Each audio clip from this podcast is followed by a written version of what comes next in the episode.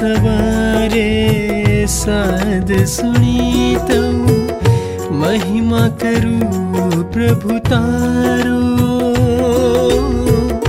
महिमा करु प्रभु तार।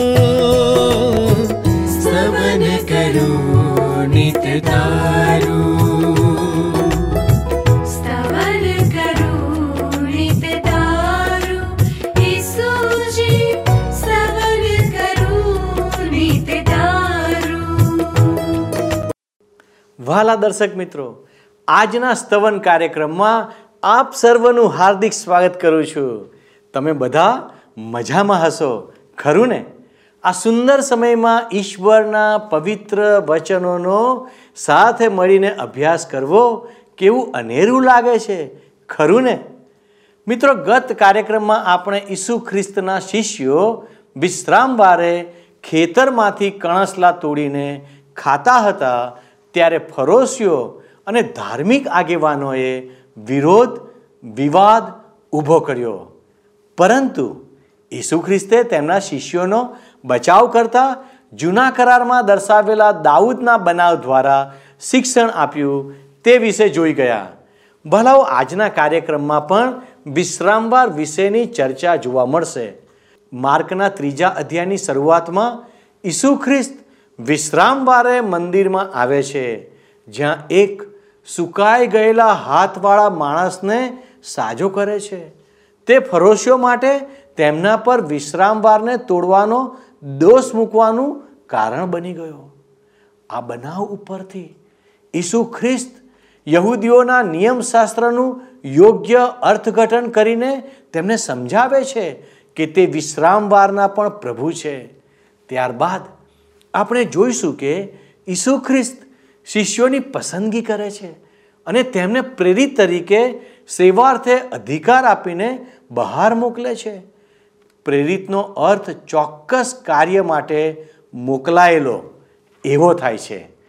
ઈસુ ખ્રિસ્ત શાસ્ત્રીઓને ઈશ્વર અને શૈતાન વિશેનો તફાવત બતાવે છે અને પોતે ઈશ્વર છે તે જણાવે છે. અંતમાં ઈસુ ખ્રિસ્ત તેમના આત્મિક પરિવારની વાત કરે છે. તો વાલા દર્શક મિત્રો, આવો આજના કાર્યક્રમમાં આગળ વધીએ. માર્ક અનુસાર શુભ સંદેશના ત્રીજા અધ્યાયની પ્રથમ છ કલમો જોશો. મારી સાથે સાથે અહીંયા લખ્યું છે, ઈસુ ખ્રિસ્ત ફરીથી એકવાર ભજન સ્થાનમાં ગયા. ત્યાં સુકાઈ ગયેલા હાથવાળો એક માણસ હતો. ઈસુ કંઈક ખોટું કરે તો તેમને દોષિત ઠરાવવાનું કારણ શોધનારા કેટલાક માણસો પણ ત્યાં હતા. તેથી ઈસુ તેને વિશ્રામવારે સાજો કરશે કે કેમ તે જોવા તેઓ ચાંપતી નજર રાખી રહ્યા હતા. ઈસુએ સુકાઈ ગયેલા હાથવાળા માણસને કહ્યું કે અહીં આગળ આવ. પછી તેમણે લોકોને પૂછ્યું, આપણું નિયમશાસ્ત્ર આપણને વિશ્રામવારે શું કરવાનું કહે છે? સહાય કરવાનું કે નુકસાન કરવાનું? માણસને બચાવવાનું કે તેને મારી નાખવાનું? તેઓ એક પણ શબ્દ બોલ્યા નહીં. ઈસુએ ગુસ્સાભરી નજર ફેરવી, પણ તેઓ હઠીલા અને ખોટા હોવાથી તેમને દુઃખ થયું. પછી પેલા માણસને કહ્યું, તારો હાથ લાંબો કર. એણે પોતાનો હાથ લાંબો કર્યો એટલે પહેલાના જેવો સાજો થઈ ગયો. તેથી ફરોશીઓ ભજન સ્થાનમાંથી ચાલ્યા ગયા અને ઈસુ ખ્રિસ્તને મારી નાખવાનું કાવતરું ઘડવા માટે તેઓ હેરોદના પક્ષના કેટલાક સભ્યોને તરત જ મળ્યા. હવે મિત્ર, શું તમે કોઈ એવી વ્યક્તિને જોઈ છે કે જેનો એક પગ વ્યવસ્થિત અને બીજો પગ પાતળો હોય અથવા તો એક બરાબર સાજો સમો હોય અને બીજો બરાબર ના હોય? એના લીધે એ માણસની સુંદરતા જાણે કરમાઈ ગઈ હોય એવું લાગતું હોય. શું તમે એવી કોઈ વ્યક્તિને જોઈ છે ખરી? અહીં આ કલમોમાં આપણે જોયું એ પ્રમાણે ઈસુ ખ્રિસ્ત આવી જ એક વ્યક્તિને મળે છે, જેનો એક હાથ સુકાઈ ગયો છે. આ માણસ પ્રભુ ઈસુ ખ્રિસ્તને ભજન સ્થાનમાં મળે છે. આવી કોઈક કોઈક વ્યક્તિઓ જે અપંગ હોય છે તે મંદિર કે ભજન સ્થાનના દ્વારો આગળ ભીખ માગવા બેસતી હોય છે. કદાચ આ જુવાન ભીખ માગવા બેઠા હોય, શક્ય છે. ઈસુ ખ્રિસ્ત વિશ્રામવારે આ માણસને મળે છે. વિશ્રામવારે. હવે આપણે જેમ ગત સ્તવન કાર્યક્રમમાં જોઈ ગયા, એ પ્રમાણે વિશ્રામવારને પવિત્ર પાળવામાં આવતો હતો. એ દિવસે કોઈએ કંઈ કામ ન કરવું એવું ઠરાવવામાં આવ્યું હતું. અહીં વિશ્રામવારનો દિવસ પવિત્ર ભજન સ્થાનમાં ઈસુ ખ્રિસ્ત છે. ઈસુ ખ્રિસ્ત ઘણા બધા લોકોને સાજાપણું આપતા હતા. હવે ઈસુ ખ્રિસ્ત વિશ્રામવારે કામ કરે છે કે કેમ? એ જોવા માટે ધર્મ ધુરંધરો એમના ઉપર ચાંપતી નજર રાખતા હતા. અને એટલી વાત નથી. એનાથી પણ આગળ જોઈએ તો ઈસુ ખ્રિસ્ત આ સુકાઈ ગયેલા હાથવાળા માણસને સાજો કરશે કે કેમ એ જોવાને માટે આ લોકો પ્રભુ ઈસુ ખ્રિસ્તનો પીછો કરતા કરતા ભજન સ્થાનમાં પાછળ આવી ગયા છે. ઈસુ ખ્રિસ્તના વિરોધીઓ જાણતા હતા કે પ્રભુ ઈસુ ખ્રિસ્ત બહુ જ દયાળુ વ્યક્તિ છે. કેટલાક ધર્મ પંડિતો ઈસુ ખ્રિસ્તની ભૂલ પકડવાની ચિંતા કર્યા કરતા હતા. બસ, બીજું કોઈ કામ જ નહીં. કદાચ એમણે જ આ જુવાનને હાજર રાખ્યો હોય એ શક્ય છે. પ્રભુ ઈસુ ખ્રિસ્ત ત્રીજી કલમમાં દર્શાવ્યું છે એ પ્રમાણે કશુંક કરવા જઈ રહ્યા હતા. ઈસુ ખ્રિસ્ત લોકોને પ્રશ્ન પૂછે છે. અને લોકો કોઈ પણ જવાબ આપતા નથી. કારણ કે હંમેશા લોકો એમના જવાબથી મુશ્કેલીમાં જ મુકાતા હતા પોતાના જવાબ. એમના જવાબથી, પોતાના જવાબથી એ લોકો ખોટા જ થરતા હતા. હવે પાંચમી અને છઠ્ઠી કલમ પ્રમાણે આપણે વાંચ્યું એમ. ઈસુ ખ્રિસ્તે ગુસ્સા ભરી નજર આ લોકો ઉપર ઠેરવી. લોકોના હઠીલાપણાને લીધે પ્રભુ ઈસુ ખ્રિસ્તને દુઃખ થયું. અને એ ઉપરાંત ગુસ્સો પણ આવ્યો. પરંતુ પ્રભુ ઈસુ ખ્રિસ્તના હૃદયમાં કાંઈ કપટ નહોતું મિત્ર. જોકે એ પછી પ્રભુ ઈસુ ખ્રિસ્તે પેલા માણસને સાજાપણા માટેની આજ્ઞા કરી અને એનો હાથ સાજો થઈ પણ ગયો. હવે આ દિવસ જ્યારે પ્રભુ ઈસુ ખ્રિસ્તે આ ચમત્કાર કર્યો, પેલા સુકાઈ ગયેલા હાથવાળા માણસનો હાથ સાજો કર્યો, એ તો વિશ્રામવારનો દિવસ હતો અને વિશ્રામવાર માણસ માટે બનાવવામાં આવ્યો હતો. હવે આ બનાવથી ધર્મના સૂત્ર ધારકો સાથે ઈસુ ખ્રિસ્તને તકરારની શરૂઆત થઈ જાય છે. આ ધાર્મિક આગેવાનો પ્રભુ ઈસુ ખ્રિસ્તને મારી નાખવાની યોજના ઘડવા લાગ્યા. હવે એક હકીકત ધ્યાનમાં લો મિત્ર. જે લોકો ઈસુ ખ્રિસ્તની પાસે ખરા હૃદયથી આવે છે, એમને પ્રભુ ઈસુ ખ્રિસ્ત સાજા કરે જ છે. પછી ભલે ગમે તે માંદગી હોય, માણસની, ગમે તે બીમારી હોય, અને પ્રભુ ઈસુ ખ્રિસ્ત તેની સાથે સાથે આત્મિક સાજાપણું પણ આપે છે મિત્ર. હવે આ ભજન સ્થાનમાં બનેલા બનાવને લીધે ધાર્મિક આગેવાનો નો વિરોધ વધતો જતો હતો, પ્રભુ ઈસુ ખ્રિસ્ત તરફનો વિરોધ. અને એટલે પ્રભુ ઈસુ ખ્રિસ્ત ત્યાંથી નીકળી જાય છે. ઈસુ ખ્રિસ્ત ત્યાંથી સરોવરને કાંઠે ચાલ્યા જાય છે.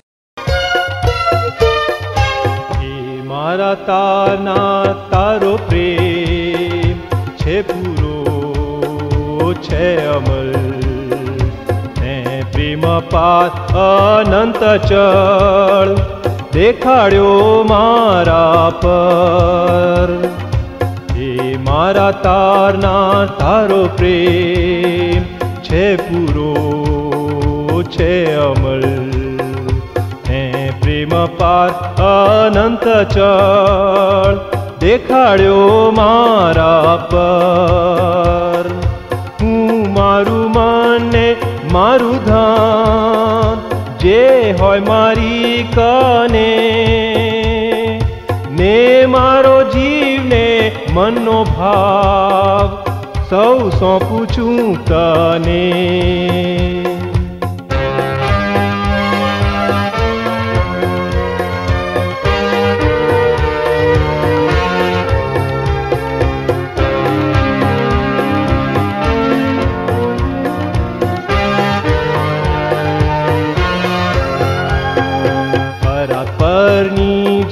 યોગ્યતા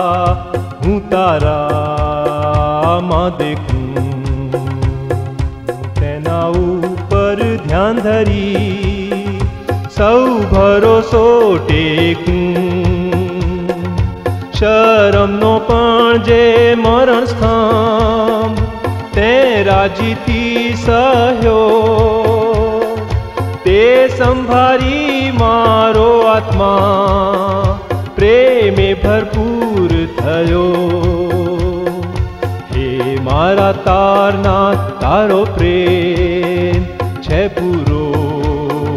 છે અનંત. સરોવરને કાંઠે જન સમુદાય શીર્ષક નીચે તમે માર્ક અનુસાર શુભ સંદેશના ત્રીજા અધ્યાયની સાતથી બાર કલમો જુઓ તો લખ્યું છે અહીંયા, ઈસુ અને તેમના શિષ્યો સરોવરે જતા રહ્યા અને લોકોનો મોટો સમુદાય તેઓની પાછળ ગયો. એ લોકો ગાલિલમાંથી, યહુદિયામાંથી, યરુશાલેમમાંથી, અદોમના પ્રદેશમાંથી, યર્દન નદીની પેલેપારના પ્રદેશમાંથી અને તૂર તથા સિદોનની આસપાસના ભાગોમાંથી આવ્યા હતા. ઈસુ જે કાર્યો કરી રહ્યા હતા તે સાંભળીને આ મોટો સમુદાય તેમની પાસે આવ્યો હતો. આ સમુદાય એટલો મોટો હતો કે ઈસુ ખ્રિસ્તે પોતાના શિષ્યોને હોડી તૈયાર કરવા કહ્યું, જેથી ભીડમાં પોતે કચડાઈ જાય નહીં, કારણ કે તેમણે ઘણા બધા લોકોને સાજા કર્યા હતા અને બધા બીમાર માણસો એમની પાસે જઈને એમને સ્પર્શ કરવા પડાપડી કરતા હતા એમના ઉપર અને અશુદ્ધાત્મા વળગેલા માણસો પ્રભુ ઈસુ ખ્રિસ્તને જોતા ત્યારે તેઓ તેમને પગે પડીને પોકારી ઉઠતા, તમે તો ઈશ્વર પુત્ર છો. પોતે કોણ છે એ જાહેર ન કરવા પ્રભુ ઈસુ ખ્રિસ્તે દુષ્ટ આત્માઓને સખત આજ્ઞા કરી. હવે અગાઉની જેમ પ્રભુ ઈસુ ખ્રિસ્તની પાછળ લોકોનો મોટો સમુદાય આવ્યો. આ લોકો જુદા જુદા શહેરોમાંથી પ્રભુ ઈસુ ખ્રિસ્તની વાણી સાંભળવા માટે આવતા હતા. આ લોકો ગાલિલ, યહુદિયા, યરુશાલેમ એવા એવા શહેરોમાંથી અને અદોમના પ્રદેશમાંથી, યર્દન નદીની પેલે પારના પ્રદેશમાંથી અને સિદોન શહેરની આસપાસના ભાગમાંથી આવતા હતા. હવે આ ઉપરથી આપણે જાણી શકીએ છીએ મિત્ર કે પ્રભુ ઈસુ ખ્રિસ્ત તેમના ચમત્કારોને લીધે કેટલા બધા પ્રખ્યાત થઈ ગયા હતા. લોકોનો સમુદાય એટલો બધો હતો કે પ્રભુ ઈસુ ખ્રિસ્તે શિષ્યોને હોડી તૈયાર કરવાનું કહ્યું. લોકોની પાસે એટલો બધો વિશ્વાસ હતો કે જો તેઓ પ્રભુ ઈસુ ખ્રિસ્તને અડકે પણ, સ્પર્શ પણ કરે, તો પણ એમને સાજાપણું મળી જાય. ઈસુ ખ્રિસ્તને પણ એમના વિશ્વાસને લીધે એમણે સાજા કર્યા હતા. અશુદ્ધ આત્મા વળગેલા લોકોને પ્રભુ ઈસુ ખ્રિસ્તની પાસે લાવવામાં આવતા હતા. અશુદ્ધ આત્મા વળગેલા લોકોને પણ, ભૂતો વળગેલા લોકોને. અશુદ્ધ આત્મા વળગેલા માણસો પ્રભુ ઈસુ ખ્રિસ્તને જોતા ત્યારે તેઓ ઈસુ ખ્રિસ્તને પગે પડીને પોકારી ઉઠતા કે, તમે તમે તો ઈશ્વરના પુત્ર છો. અશુદ્ધ આત્માઓ પણ પ્રભુ ઈસુ ખ્રિસ્તને ઈશ્વર પુત્ર તરીકે જાણે છે અને ઓળખે છે, મિત્ર. સાજાપણા માટે ઘણા બધા લોકો પ્રભુ ઈસુ ખ્રિસ્તના પાસે આવતા હતા. સાજાપણું પામવા માટે લોકો પડાપડી કરતા હતા પ્રભુ ઈસુ ખ્રિસ્ત ઉપર. શું તમે મિત્ર પ્રભુ ઈસુ ખ્રિસ્તની પાસે આવવા માટેની ઈચ્છા રાખો છો? ઈસુ ખ્રિસ્ત તમને મદદ કરવાની ઈચ્છા રાખે છે, મિત્ર. હવે આપણે જાણીએ છીએ કે પ્રભુ ઈસુ ખ્રિસ્તની પાછળ ઘણા બધા લોકો આવતા હતા અને આ લોકોને વધારે મદદ કરી શકાય એ માટે પ્રભુ ઈસુ ખ્રિસ્તે શિષ્યોની પસંદગી કરી, જેમને પ્રભુ ઈસુ ખ્રિસ્તે પ્રેષિતો કયા. પ્રેષિત એટલે સંદેશવાહક. હવે તમે મિત્ર મારી સાથે સાથે માર્ક અનુસાર શુભ સંદેશના ત્રીજા અધ્યાયની તેરથી ઓગણીસ કલમો જુઓ, ત્યાં લખ્યું છે બાર પ્રેષિતોની પસંદગી. અહીં લખવામાં આવ્યું છે, પછી ઈસુ પર્વત પર ગયા અને પોતાની પાસે પોતાને મનપસંદ માણસોને બોલાવ્યા. તેઓ તેમની પાસે ગયા અને તેમણે બારની નિમણૂક કરી જેમને તેમણે પ્રેષિતો કયા. તેમણે તેમને કહ્યું, મારી સાથે રહેવા મેં તમારી નિમણૂક કરી છે. તમને હું પ્રચાર કરવા મોકલીશ. દુષ્ટ આત્માઓને હાંકી કાઢવાનો અધિકાર પણ હું તમને આપીશ. તેમણે નિમેલા બાર આ પ્રમાણે છે, બાર શિષ્યો. સિમોન ઈસુએ તેનું ઉપનામ પિતર રાખ્યું. ઝબદીના દીકરા યાકોબ અને તેનો ભાઈ યોહાન ઈસુએ તેમને બાઆનેર્ગેસ અથવા ગર્જનાના પુત્રો એવું ઉપનામ આપ્યું. આંદ્રિયા, ફિલિપ, બારથલમી માથી થોમા, આલ્ફીનો દીકરો યાકોબ, થાદી, સિમોન ક્રાંતિકારી તથા ઈસુની ધરપકડ કરાવનાર યહુદા ઇશ્કારીઓ હવે યોહાન અનુસાર શુભ સંદેશના પંદરમા અધ્યાયની સોળમી કલમ તમે જુઓ તો ત્યાં બતાવવામાં આવી છે કે પ્રભુ ખ્રિસ્ત કહે છે પોતાના શિષ્યોને કે તમે મને પસંદ કર્યો નથી. પણ મેં તમને પસંદ કર્યા છે અને તમારી નિમણૂક કરી છે, તેથી તમે જાઓ અને સદા ટકે તેવા ફળ આપો. એટલે ઈશ્વર પિતા પાસે મારે નામે તમે જે કંઈ માગશો તે તમને મળશે. જે રીતે પ્રભુ ખ્રિસ્તે શિષ્યો પસંદ કર્યા, તે જ રીતે મિત્ર, તમને પણ પ્રભુ ઈસુ ખ્રિસ્ત પસંદ કરી શકે છે. ઈસુ ખ્રિસ્તે શિષ્યોને બોલાવ્યા અને શિષ્યોએ યોગ્ય પ્રત્યુત્તર પ્રભુ ઈસુ ખ્રિસ્તને વાળ્યો. શિષ્યો ઈસુ ખ્રિસ્તને અનુસરવા લાગ્યા. મારા અને તમારા મનમાં મિત્ર કદાચ પ્રશ્ન ઊભો થઈ શકે કે પ્રભુ ઈસુ ખ્રિસ્તે શા માટે બાર માણસોને પસંદ કર્યા? આ નંબર બાર એ જૂના કરારમાં ઇસરાયલના બાળ કુળની સાથે સરખાવવામાં આવે છે. યાકુબના બાર કુળની સાથે. અને જૂના કરારની અને નવા કરારની આ ધાર્મિક પદ્ધતિ તો ચાલતી આવે છે, એ બતાવે છે. ઘણા લોકો પ્રભુ ઈસુ ખ્રિસ્તની પાસે આવ્યા, પરંતુ આ બાર શિષ્યો બહુ જ સરસ તાલીમ લઈ શક્યા પ્રભુ ઈસુ ખ્રિસ્તની પાસેથી. આજે તમે અને હું પણ મિત્ર પ્રભુ ઈસુ ખ્રિસ્તના શિષ્યો બની શકીએ છીએ. ઈસુ ખ્રિસ્ત પર વિશ્વાસ કરવા દ્વારા આપણને ઈસુ ખ્રિસ્તના શિષ્ય બનવાનો હક મળી શકે છે. શું તમે મિત્ર પ્રભુ ઈસુ ખ્રિસ્તના શિષ્ય બનવાની ઈચ્છા રાખો છો? ઈસુ ખ્રિસ્ત તમને પોતાની પાસે બોલાવે છે? એની ખાતરી રાખો.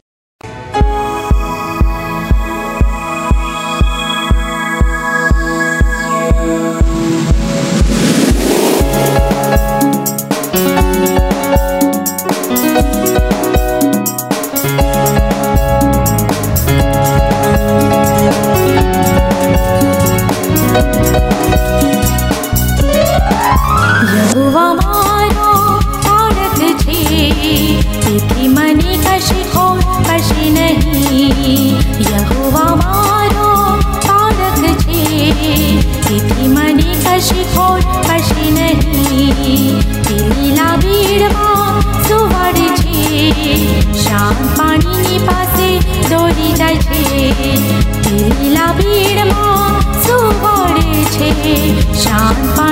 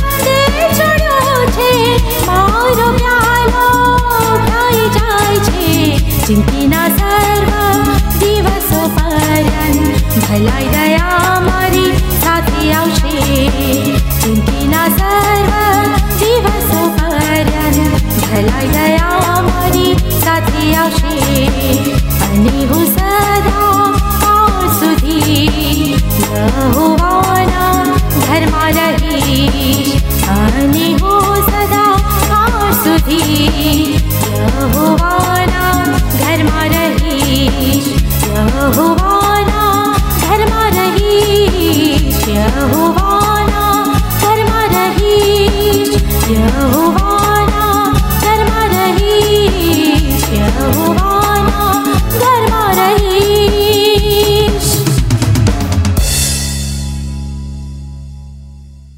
આટલા બધા લોકોની સાથે મુલાકાત કર્યા બાદ હવે પ્રભુ ઈસુ ખ્રિસ્ત ઘેર આવે છે. ઈસુ અને બાલ ઝબુલ. એ શીર્ષક નીચે તમે જુઓ તો વીસથી ત્રીસ કલમોમાં લખવામાં આવ્યું છે કે પછી ઈસુ ઘેર આવ્યા. ફરીથી લોકોનો મોટો સમુદાય એકઠો થયો કે ઈસુ તથા તેમના શિષ્યોને ખાવાનો પણ સમય ન મળ્યો. જ્યારે તેમના કુટુંબીજનોએ આ બધું સાંભળ્યું ત્યારે તેઓ ઈસુને પકડી લાવવા નીકળી પડ્યા. કારણ કે લોકો કહેતા હતા, એ પાગલ થઈ ગયો છે. યરુશાલેમથી આવેલા કેટલાક નિયમશાસ્ત્રના શિક્ષકો કહેતા હતા, એનામાં બાલ ઝબુલ છે. બાલ ઝબુલ અને દુષ્ટ આત્માઓના સરદારની મદદ દ્વારા જ તે દુષ્ટ આત્માઓને કાઢે છે. તેથી ઈસુએ તેઓને પોતાની પાસે બોલાવી કેટલાક ઉદાહરણ આપતા કહ્યું કે શૈતાન પોતાને જ કેવી રીતે હાંકી કાઢે? જો કોઈ રાષ્ટ્ર અરસપરસ લડતા જૂથોમાં વિભાજિત થઈ જાય તો તે રાષ્ટ્રનું પતન થશે. જો કોઈ કુટુંબ અરસપરસ લડતા જૂથોમાં વેચાઈ જાય તો તે કુટુંબ નાશ પામશે. તેવી જ રીતે શૈતાનના રાજ્યમાં ભાગલા પડે જાય તો તે ટકી શકે નહીં, પણ તેનું પતન થાય અને તેનો અંત આવે. બળવાન માણસને પ્રથમ બાંધ્યા વિના તેના ઘરમાં જઈને કોઈ તેની માલ મિલકત લૂંટી શકતું નથી, તેને બાંધ્યા પછી જ તેનું ઘર લૂંટી શકાય છે. હું તમને સાચે જ કહું છું. માણસોને, તેમના બધા પાપ અને તેઓ જે કંઈ ભૂંડી વાતો કરતા હોય, તેમની ક્ષમા મળી શકે છે. પણ પવિત્ર આત્મા વિરુદ્ધ જે કોઈ ભૂંડી વાત બોલશે, તેને કદી માફ કરવામાં આવશે નહીં. કારણ પોતાને માથે સાર્વકાલિક દોષ રહે એવું પાપ તેણે કર્યું છે. કારણ કે કેટલાકે તેને દુષ્ટ આત્મા વળગ્યો છે એવું કહ્યું હતું. લોકોનો સમુદાય તો પ્રભુ ઈસુ પાછળ આવતો જ રહેશે, આવતો જ રહેશે, આવતો જ રહેશે. પ્રભુ ઈસુ ખ્રિસ્તને તમે જુઓ, આપણે વાંચ્યું એ પ્રમાણે મિત્ર ખાવાનો પણ સમય મળતો નથી. હવે તો પ્રભુ ઈસુ ખ્રિસ્તની સાથે એમના શિષ્યો પણ છે અને તેઓ પણ. પ્રભુ ઈસુ ખ્રિસ્તની સાથે તેમના કામમાં મશગુલ છે. એમને પણ જમવાનો સમય મળતો નથી. અહીં જોઈ શકાય છે મિત્ર કે પ્રભુ ઈસુ ખ્રિસ્ત કેટલા બધા કામમાં રચ્યા પચ્યા રહે છે. આટલા બધા વ્યસ્ત રહેવા છતાં પણ પ્રભુ ઈસુ ખ્રિસ્ત અટકી જતા નથી. સતત કાર્ય કરતા રહે છે. હવે એમના કુટુંબીજનો વિચારે છે કે આ માણસ પાગલ થઈ ગયો છે. ખરેખર તો ઈસુ ખ્રિસ્ત ગરીબોને, નિરાશ લોકોને, નિરાધાર લોકોને મદદ કરવા માટે પોતાના સમયનો ઉપયોગ કરતા હતા. અને આ બાબત એમના કુટુંબીજનો સમજી શકતા નહોતા મિત્ર. નિયમશાસ્ત્રના શિક્ષકો કહેતા હતા કે પ્રભુ ઈસુ ખ્રિસ્તમાં બાલ જબુલ છે અને દુષ્ટ આત્માઓના સરદારની મદદ દ્વારા જ પ્રભુ ઈસુ ખ્રિસ્ત દુષ્ટ આત્માઓને કાઢે છે. ઈસુ ખ્રિસ્ત લોકોને મદદ કરતા અને સાજાપણું આપતા તથા દુષ્ટ આત્માઓને કાઢતા એને લીધે આ ધર્મના ધુરંધરો ઈસુ ખ્રિસ્ત ઉપર આવો દોષારોપણ કરે છે. હવે બાલ જબુલ એ અંધકારનો દેવ છે. યહૂદી લોકો માનતા હતા કે એ દુષ્ટ આત્માઓનો સરદાર છે. આ ધર્મ પંડિતોના વિચાર તો જુઓ મિત્ર. જે માણસ લોકોને આટલી બધી મદદ કરતો હતો, એના વિશે જ આટલી ખરાબ વાતો આ લોકો કરે છે. માણસો સત્યની કેટલી બધી ઈર્ષા રાખતા હોય છે.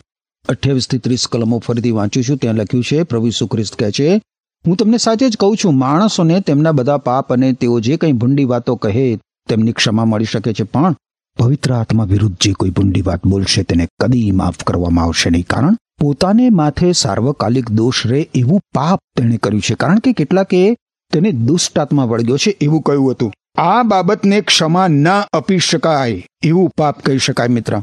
અક્ષમ્ય પાપ. ઈસુ ખ્રિસ્ત પવિત્ર આત્માની શક્તિથી દુષ્ટ આત્માઓને કાઢતા હોવા છતાં ધર્મ પંડિતો પ્રભુ ઈસુ ખ્રિસ્ત પર દોષારોપણ કરતા કહે છે કે ઈસુ ખ્રિસ્ત તો બાલ ઝબુલની શક્તિથી દુષ્ટ આત્માઓ કાઢે છે. ખરેખર તો તેઓ ઈસુ ખ્રિસ્તના કાર્યને નકારતા હતા, એનો બહિષ્કાર કરતા હતા. અને હકીકતમાં એ એ દ્વારા એ શું કરતા હતા? પવિત્ર આત્માનો નકાર કરતા હતા.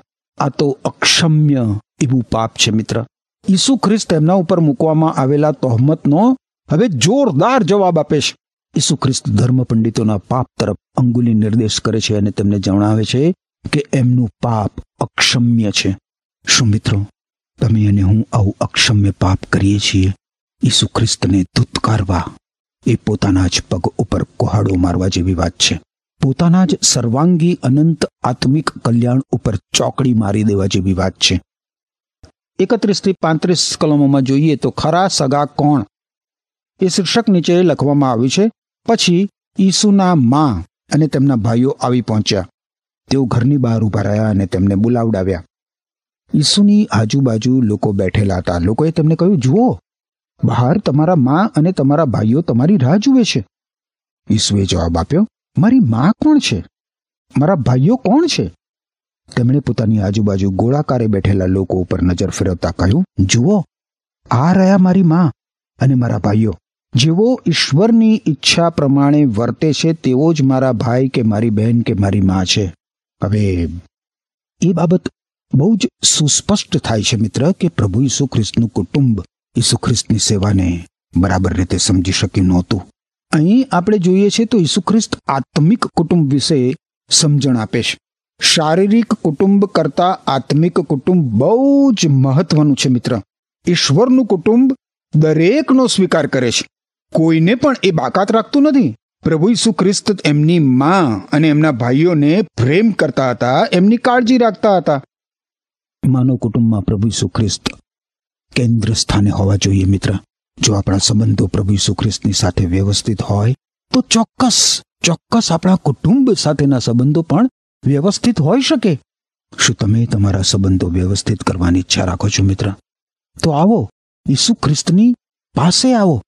ઈસુ ખ્રિસ્ત તમારા સંબંધો વ્યવસ્થિત કરવામાં જરૂર મદદરૂપ થશે. એમના પર તમે વિશ્વાસ રાખો અને એમને શરણે આવો. મારા હૃદયની તમારા માટે ઈશ્વર પિતાને એ જ ઈચ્છા છે, એ જ પ્રાર્થના છે, એ જ અભ્યર્થના છે કે પ્રભુ તમને એ કૃપા આપે કે તમે ત્વરિત ઈસુ ખ્રિસ્તને શરણે આવીને ઈશ્વરના આશીષો પ્રાપ્ત કરો. આમેન. પ્રિય મિત્રો, આજનો કાર્યક્રમ આપને ઘણો ગમ્યો હશે. આજે આપણે શીખ્યા કે ઈસુ ખ્રિસ્ત સ્વયં શિષ્યોની પસંદગી કરે છે. યોહની લખેલી સુવાર્તા તેના પંદરમા અધ્યાયની સોળમી કલમમાં લખેલું છે કે તમે મને પસંદ કર્યો નથી, પણ મેં તમને પસંદ કર્યા છે. જેથી તમે જઈને ઘણા ફળ આપો. વહાલાઓ, જો તમે સાચા ઈશ્વરને ઓળખો છો, તો એ ઈશ્વરની પસંદગી છે. તેમની પસંદગી પાછળ કોઈ હેતુ હોય છે? તે હેતુ તો ફળ લાવવાનો છે. ઈશ્વરે તમને ફળ આપનાર ડાળી તરીકે પસંદ કર્યા છે. ઈશ્વરે તમને આ દુનિયામાં તેમના ગુણો પ્રગટ કરવા માટે મોકલ્યા છે. વહાલા દર્શકો, તમને ખબર હશે કે ઈસુના શિષ્યોમાં બધા પ્રકારના સ્વભાવવાળા વ્યક્તિઓ હતા. કોઈ શાંત, તો કોઈ ઉગ્ર. કોઈ આખા બોલો, તો કોઈ મિતભાષી. કોઈ અવિશ્વાસી, તો કોઈ અલ્પવિશ્વાસી. કોઈ ઉતાવળીઓ, તો કોઈ દગાખોર. ઈસુ સર્વજ્ઞ હતા. તેમને બધી જ ખબર હતી. છતાં તેઓને પસંદ કર્યા અને તેમને અધિકાર આપીને લોકોની મધ્યે સેવા કરવા મોકલ્યા. ઈસુએ બધાને સમાન તક આપી કે તેઓ ફળ લાવે ઈશ્વર પક્ષપાત કરતા નથી અને તે પ્રત્યેકને અવસર આપે છે જેમ કે તમને પણ તક આપી છે તેવી રીતે વાલા દર્શકો લોકોની સેવા કરો શાસ્ત્રીઓએ ઈસુ પર દોષ લગાવ્યો કે તે અશુદ્ધ આત્માની સહાયથી આ બધા ચમત્કારો કરતા હતા આ દુનિયામાં ફક્ત બે જ શક્તિઓ કાર્ય કરે છે. એક ઈશ્વરની, જે ઈસુના રૂપમાં આ દુનિયામાં આવ્યા અને બીજી શૈતાનની, જે બાઇબલ જગતના સરદાર તરીકે પ્રગટ કરે છે. તમે કોની પાછળ ચાલો છો? એ વિચાર કરશો. માથીની લખેલી સુવાર્તા તેના બારમા અધ્યાયની ત્રીસમી કલમ જણાવે છે કે જે મારી સાથે ચાલતો નથી, તે મારો વિરોધી છે. તમે તમારું મૂલ્યાંકન કરો કે તમે ક્યાં છો?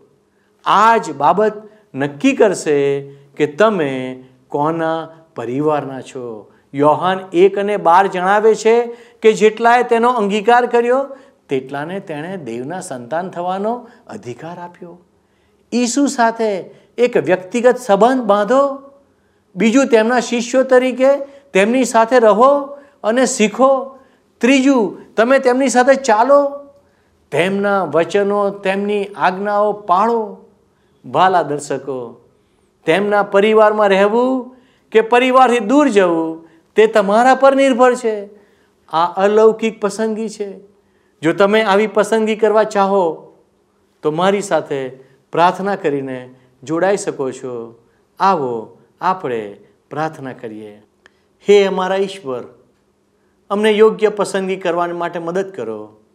જેથી કરીને અમે અમારું જીવન ઈશ્વરમાં જીવી શકીએ. ઈશ્વરની બીકમાં જીવી શકીએ. ઈશ્વરની પાસે આવી શકીએ. પ્રભુ, તમે અમને મદદ કરો. અમારી આ વિનંતી ઈસુના નામમાં માગીએ છીએ. આમેન. ઈશ્વર આપ સર્વને આશીષ આપે. આમેન. શું તમને આ કાર્યક્રમ ગમ્યો? અત્યારે જ અમને મિસ કોલ કરો.